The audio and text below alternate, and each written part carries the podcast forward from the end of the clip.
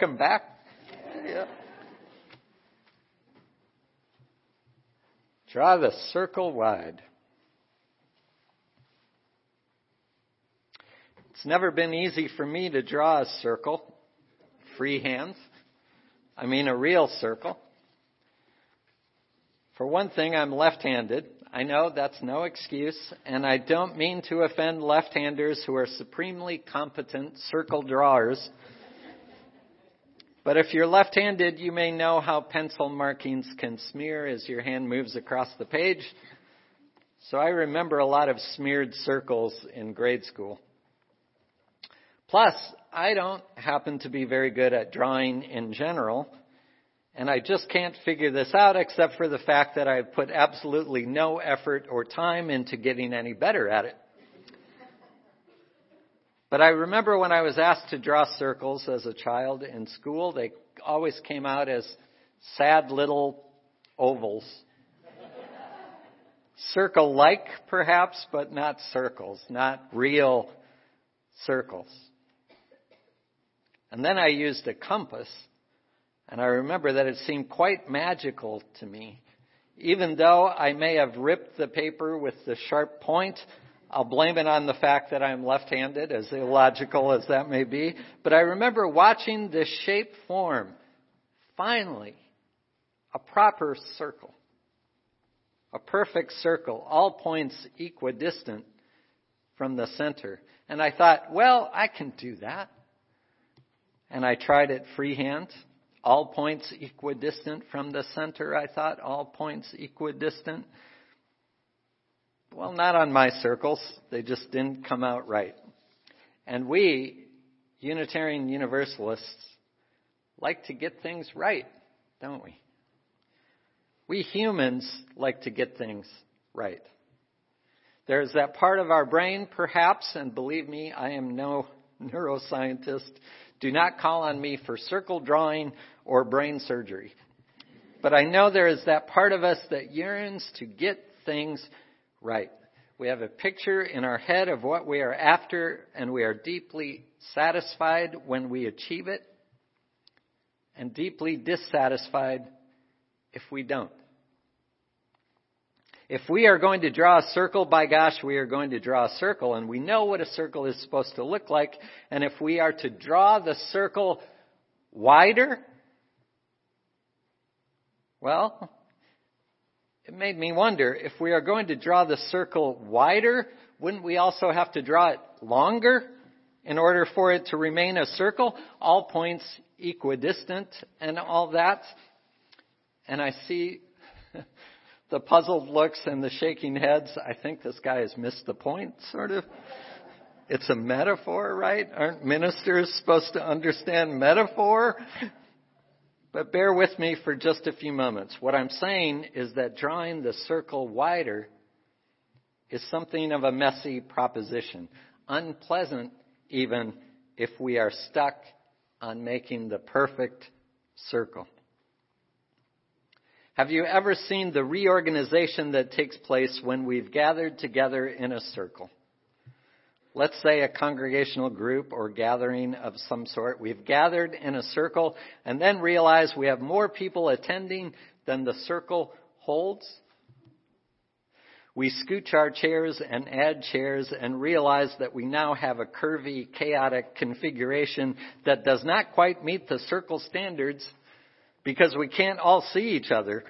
We are maybe in a straight line that curves at the edges and sometimes a wavy line or a real wavy line. Like if you end up having someone sitting behind you, you know you are not in a circle.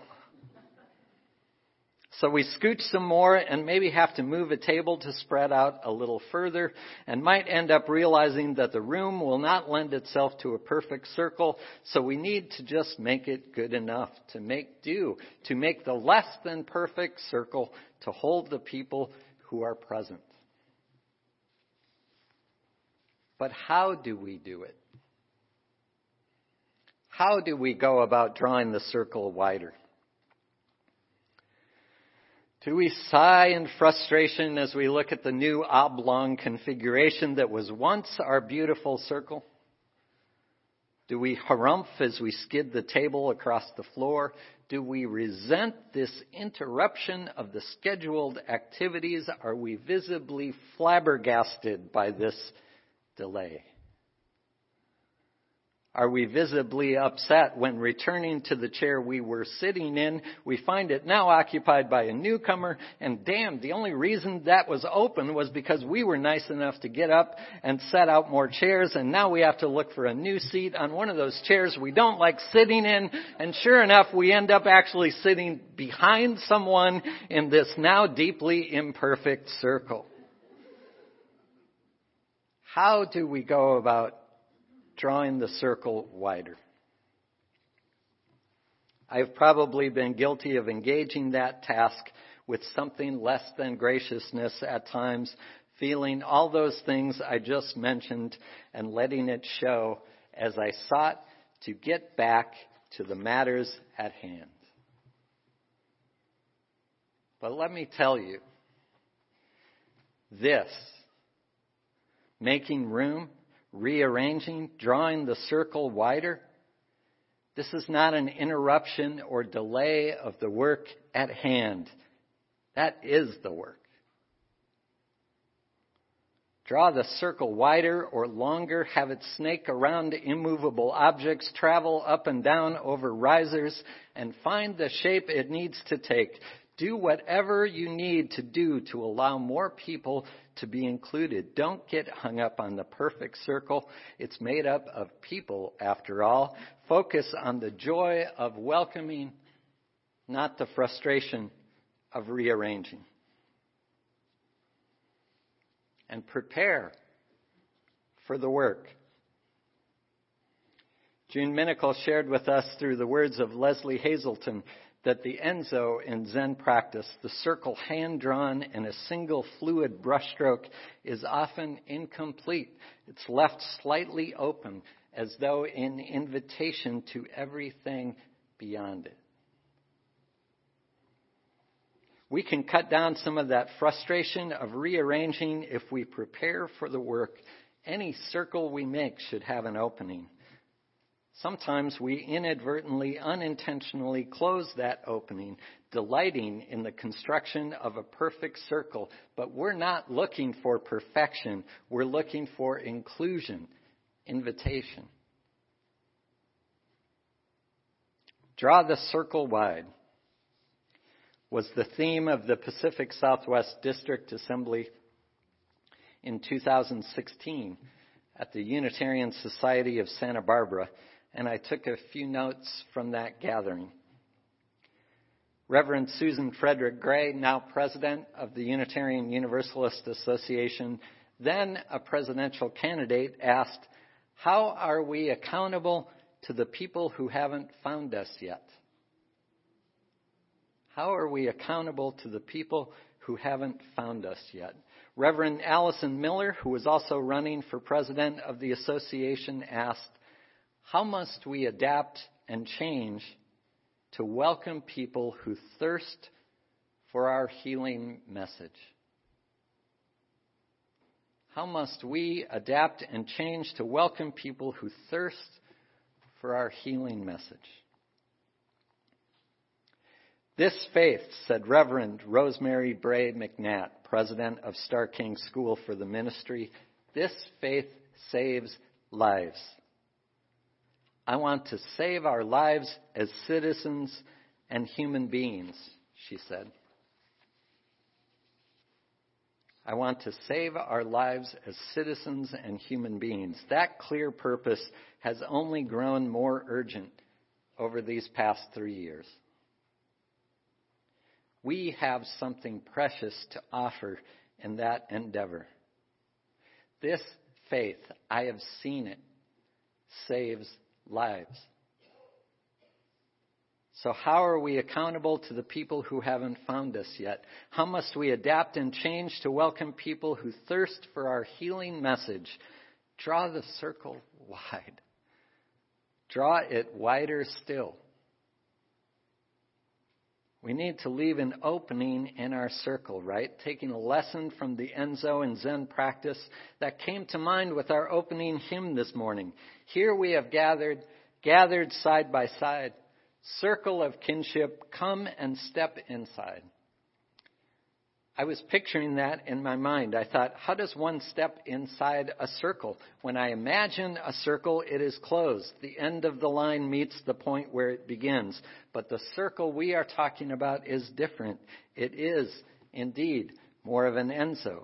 If someone is to step inside, there must be an opening, which also means the circle can be described as perpetually incomplete, which for those of us who want to make sure we get things right can lead to great anxiety. But what promise it holds. What promise if we are willing to adapt and change in order to welcome people who thirst for our healing message. What promise if we leave an opening in our circle, set out an open chair or two or three, even give up our choice seat and find another place along the new imperfect curves of inclusion we have created so that all have a place. As we prepare to host the District Assembly of Unitarian Universalist Congregations of the Pacific Southwest District this April here, and yes, you will be hearing much more about this. As we prepare to host this gathering, making room will be a challenge. Space is an issue. There are all sorts of creative ideas floating about at this point about how we use outdoor areas, possibly the park building, other locations, field trips. But the real challenge is not only that we make room, but how we make room. How we open this place so dear to us, to those who will come. How we open ourselves to welcoming others. I've watched people enter a room and encounter a closed circle. And even when people graciously scooch and make room and provide a chair, there is an uncomfortable, unintentional message that we didn't expect you would be here, and now we must move, must open up the circle, must be inconvenienced in order to accommodate your unexpected arrival. That initial moment and the feelings it carries can never be reclaimed. We could have prepared an invitation to join, an opening in the circle, an empty chair, but instead we have given the feeling that we are politely accommodating an intrusion. And now, God forbid, the near perfection of our circle is ruined as you just can't get everybody to see exactly how they should move to retain geometric purity. But the beauty of the Zen circle, the beauty of the circle we invoke when we encourage ourselves to draw the circle wider, the beauty of that circle lies precisely, or more precisely, imprecisely, in its imperfection. Draw the circle wide. Draw the circle wider than what we expect as necessary, each and every circle we create. May we leave an opening in every circle we create as an invitation. May we add a chair or two whenever we gather together. May we draw on the wide side of the brain, the side that knows that inviting in, making room, offering welcome, changing our shape is never an interruption or delay of what we do. It is what we do. It is central, or thereabouts. Let's not get hung up on the geometry of it. Rather, let us practice the sacred flexibility that allows us to give up our geometric purity when it comes to our circles, so that we are unafraid to draw them wider, stretch them longer, and find joy in the task of rearranging. Let us be fearless in our willingness to make new shapes, so that we may be accountable to people who have not found us yet. so we may welcome those who thirst for our healing message, so that we may engage with our people and our partners the work before us to save our lives as citizens and human beings.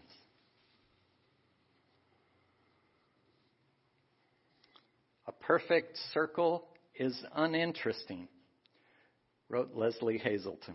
A closed system containing nothing, while an imperfect one vibrates with warmth.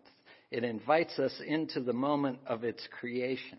It is open, human, fallible, an expression that is of soul. Let us draw our hearts and souls and voices together to sing number one fifty-five in the gray hymnal, Circle Round for Freedom.